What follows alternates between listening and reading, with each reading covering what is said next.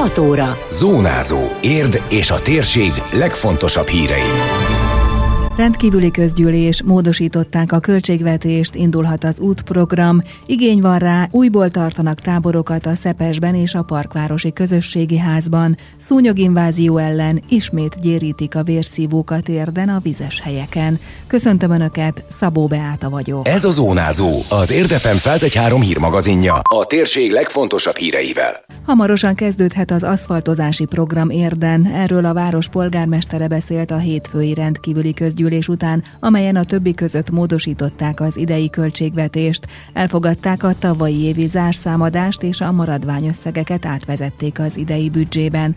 Csőzik László tájékoztatása szerint nagyjából két tucatnyi út újulhat meg az idén. Ami a lényeg és amit a legfontosabbnak gondolok, hogy a jelenlegi nehéz helyzet közepette, amikor adóelvonásokra kerül sor és csökken a bevételünk az iparűzési adó vonatkozásában, mégiscsak meg tudtuk teremteni annak anyagi fedezetét, hogy elinduljon végre az aszfaltozási program, az útprogram érdem. Tehát a jelenlegi módosításnak ebben látom a legfőbb értelmét, hogy ehhez az anyagi bázist, a hátteret felállítottuk. És ennek köszönhetően nyáron most készítjük elő, hát egy olyan 20-25 utca rendbetételére, még nem tudom a pontos számot, bekértük a képviselőktől az egyes javaslataikat, fog összeállni az a csokor, hogy mely utcák aszfaltozására kerül sor idén érdem. Óriási várakozás előzi ezt meg, illetve övezi ezt, és ezt ígértük is. Én tényleg azt szeretném, hogy most elkezdjük, és nem is hagyjuk abba.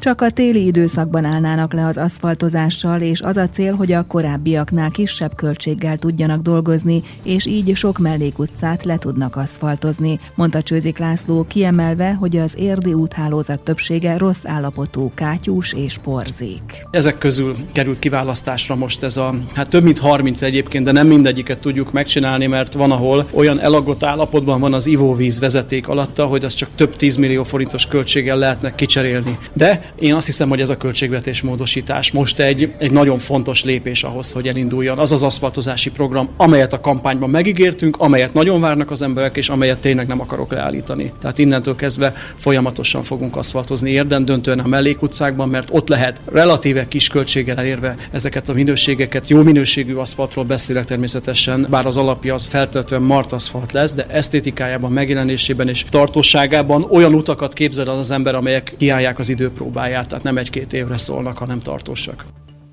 A költségvetés módosítása a városi ellenzék szerint olyan elemeket tartalmazott, amiket nem kellett volna, és olyanokat nem, amikre szükség lett volna. Simó Károly, a Fidesz-KDNP összefogás frakcióvezetője a többi között példaként említette az elmaradt rendezvények költségeit, mint megtakarítást, és mint mondta, ezekből lehetett volna egyensúlyozni a bevétel kiesést. Hiányoltuk azt, hogy polgársul nem hozott döntést arról a javaslatunkról, amit áprilisban benyújtottunk, hogy tekintsük át a pandémiára tekintettel teljes költségvetést, mind a bevételi oldalon, mind a kiadási oldalon gyakorlatilag hajtsunk végre egy igen jelentős módosítást, ettől elzárkoztak. Az az érzésünk, a polgármester úr azért terjesztette ebben a formában elő, következő napokban egy kormány elleni politikai harcban fel tudja használni azt, ami itt le volt írva. Azt gondolom, hogy megtévesztő az az érvelés, hogy az a bevételcsökkenés, ami mondjuk egy gépjárműadót jelent, az megoldatatlan problémát jelentene, és ezért csökkenteni kell például a csapadékvizetetésre fordított összegeket. A Fidesz-KDNP összefogás frakció három indítványát nem tárgyalta a közgyűlés. A rendkívüli ülésről összefoglalót olvashatnak az Érdmoston. Ágazati ünnep miatt zárva nem nyit ki az érdi szakorvosi rendelő szerdán, mivel július 1-én ünneplik az egészségügyben a Semmelweis napot. Ez 2011 óta országos munkaszüneti nap az ágazatban dolgozók számára, így a Romics egészségügyi intézményben is szünetel a betegellátás holnap.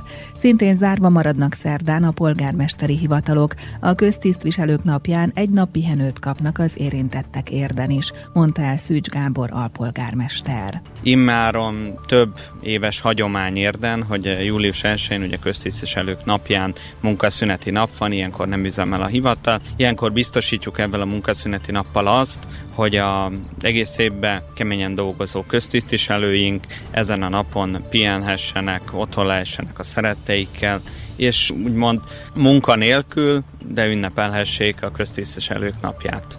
Ezt megelőzően ugye polgármester úr bejelentette már múlt héten, hogy 200 ezer forintos nettó kafetériában részesülnek a köztisztviselőink, ugye a köztisztviselő napi utalom címén, illetve lesz egy városi önkormányzati polgármesteri hivatal szervezésében egy rendezvény a nyári napközis táborban, ahol megköszönjük a, az egész éves munkájukat.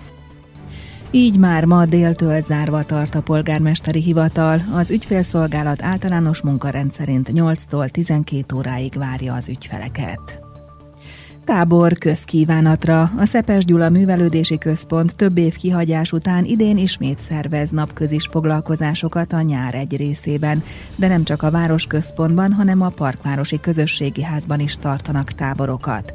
Nagy igény van arra, hogy így módon is segítsék a szülőket a gyerekeik elhelyezésében a vakáció idején, mivel sokan kivették a szabadságukat a járvány miatti korlátozások időszakában, nyilatkozta Barakonyi Tóth Viktória, a Művelődési Központ igazgató helyettese. Nyilván a kialakult speciális idei évnek köszönhetően mindennél nagyobb igény van arra, hogy táborokkal segítsük a szülőket most idén nyáron, akiknek hát sokaknak ugye már szabadsága, és nem tudják hova tenni a gyerekeiket, és hát ebből jött az a gondolat, hogy akkor mi is szervezünk tábort. Amúgy ez a régmúltra visszanézve nem idegen a művelődési háztól, de most jó pár évig szünetelt, viszont most az igény életre hívta. És akkor mi elindultunk ezen a vonalon pár héttel ezelőtt, amikor próbáltunk lefedni heteket ebből a nyárból, hogy segítsük a szülőket. Július közepétől lesz három héten át különböző tematikájú és típusú táborunk, mind a művelődési központban, mind pedig a Parkárosi Közösségi Házban. Főként a kisiskolásokat várják számos kreatív foglalkozással, ahol akár társasjátékot vagy mesekönyvet is készíthetnek a résztvevők, tette hozzá Barakonyi Tóth Viktória. Elsősorban a kisiskolás korosztályt céloztuk, hiszen ők azok, akiknek még felügyeletre van szükségük. 6, illetve 7 éves kortól ajánlottak a táboraink, de akár egészen 12-13-14 éves korig lehet látogatni őket. Lesz bábszínházas táborunk, de lesz színjátszó táborunk is, lesz egy nagyon érdekes mesekönyv készítő műhelyünk, ami délután kerámia foglalkozásokkal fog kiegészülni. Lesz kézműves tábor mindkét helyszínünkön, illetve lesz még egy társasjáték készítő táborunk is, úgyhogy azt gondolom, hogy igazán érdekes dolgokkal várjuk majd a gyerekeket. A turnusokat minimum 10 fővel indítják. Az igazgató helyettes tájékoztatása szerint a részvételi díj mindkét helyszínen egységes, amit kedden és csütörtökön tudnak befizetni az érdeklődők. Ez az anyagdíjakat tartalmazza, az adott tábornak a anyagköltségeit, illetve a napi háromszori érkezést. A részvétel véglegesítése az a tábordíjának a befizetésével történik a művelődési központ jegypénztárában, ami most nyári nyitvatartás szerint kedden és csütörtökönként 10 és este 6 óra között van nyitva. Részletes információk a Facebook oldalunkon és a honlapunkon olvashatók. Ott elérhetőségekkel az egyes táborokhoz, e-mail címeken, illetve hát a jól ismert központi telefonszámokon is rendelkezésre állunk. Idén is lehet pályázni a Virágos Diós Dért díjra. Előkert, udvar, utcaszakasz és balkon kategóriában nyújthatják be jelentkezésüket az ingatlan tulajdonosok rövid bemutatkozással és fényképpel. Jövő hónap 31-ig kell eljuttatni a pályázatokat a Diósdi önkormányzat részére, akár személyesen vagy postán, de e-mailben az önkormányzat kukac dióst.hu címre is elküldhetik. Az esős idő kedvezett a szúnyogoknak, ezért folytatják a vérszívók gyérítését a városban. Az esők után ugyanis érd árterét elöntötte a Dunai árhullám, és a Sulák patak is megáradt, így Ófaluban és Érdligeten sokfelé kialakultak pangóvizek, amelyekben a szúnyoglárvák tenyésznek, tájékoztat az érdi önkormányzat a közösségi oldalán. A szúnyoginvázió megakadályozására ma napnyugta után a katasztrófavédelem kémiai gyérítést végez vegyszerködös vörös autóval, szerdán pedig az önkormányzat biológiai gyérítéssel igyekszik elejét venni a vérszívók elszaporodásának. 100 hektáron szórnak a vízbe erre szolgáló granulátumot az ártereken, a Sulák patak mentén és a víztározó környékén. Időjárás. A napsütést főként a nyugati és északi megyékben zavarhatják gomoly felhők, de eső nem valószínű. A szél időnként megélénkül, a csúcshőmérséklet 28 fok körül várható. Zónázó. Zónázó. Minden hétköznap azért efemen. Készült a médiatanás támogatásával a Magyar Média Mecenatúra program keretében.